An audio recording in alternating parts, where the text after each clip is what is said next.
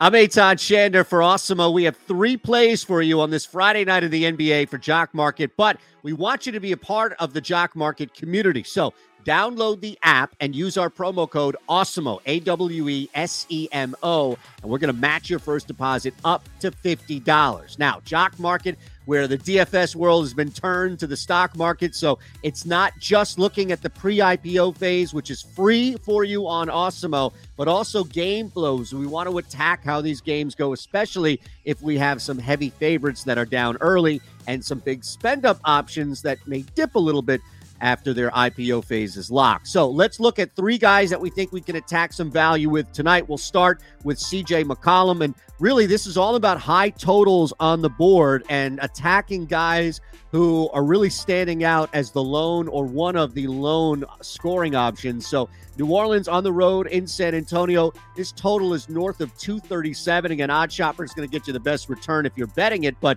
just looking at it overall, a lot of points expected here on the board. And McCollum has a rough night. He's coming off a rough one, but look, it's against the Phoenix Suns. So we should expect a bounce back here against the Spurs. And you can get it really, I, I think, on a cheaper level on Jock Market because of this recency bias where McCollum struggled so much from the floor. But again, it was against the Phoenix Suns. So a lot of more opportunity with this matchup specifically against the Spurs. Also, the pacing and the ability for McCollum to get some looks from three took six last game against the Suns, but that was down from what we've seen double digit looks previously against both Orlando and Memphis. You can expect a lot more shot opportunity. You can expect a lot more shots in general for McCollum. And this game, he's it.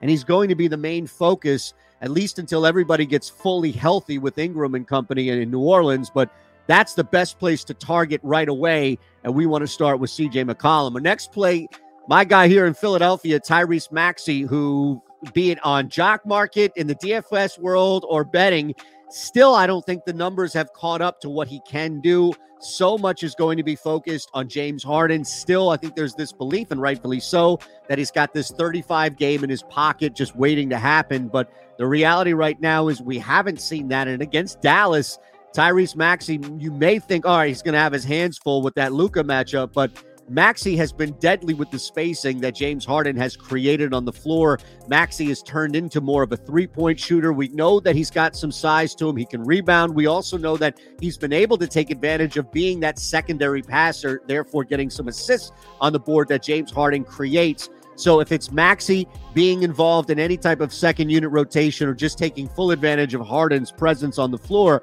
he's an easy target, especially if you see the Sixers struggle early against Dallas. It's a tight line. Or if you see someone like Harden or Joel Embiid coming out and dominating right away, there is going to be an ebb and flow in this game. And I think attacking Maxey both ahead of time in the IPO phase and also if in fact the Dallas Mavericks get up early is a great place to start. People are going to look for stocks now dipping for Joel Embiid, prices on his phase there for Embiid and also James Harden, but it's really going to be about attacking Tyrese Maxey. Last guy, Buddy Hield, and similar to what we talked about with New Orleans, there just aren't many bodies left couple of guys are questionable here. So when we record this earlier in the day, we remind you to keep checking in, in, as well as injuries, everything that comes out throughout the day later on in the day that could impact from our own projections on Awesemo to actual injury news that's coming out. But you still have Bitadze, you still have Duarte. Both guys are questionable.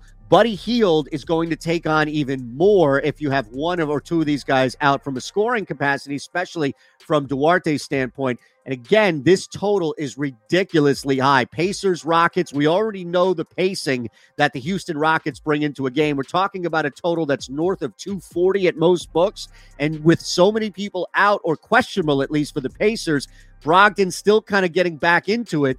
This is a Buddy Hield attack, Buddy Hield. Even if the guy takes 20 shots, he could score 30 points on 20 shots, but that's a viable opportunity here for him, especially because you have a guy or two that's banged up, out, or simply questionable heading in. So we want to attack Buddy Hield now before news and information comes out to where, especially game time, where that could change if, in fact, the Pacers are out early against the Rockets. So CJ McCollum, Tyrese Maxey, Buddy Hield. Those are our three guys we're targeting tonight on Jock Market. Make sure you download the app Use our promo code AWESEMO, A W E S E M O, and we'll match your first deposit up to $50. I'm Eytan Shander. Enjoy the games.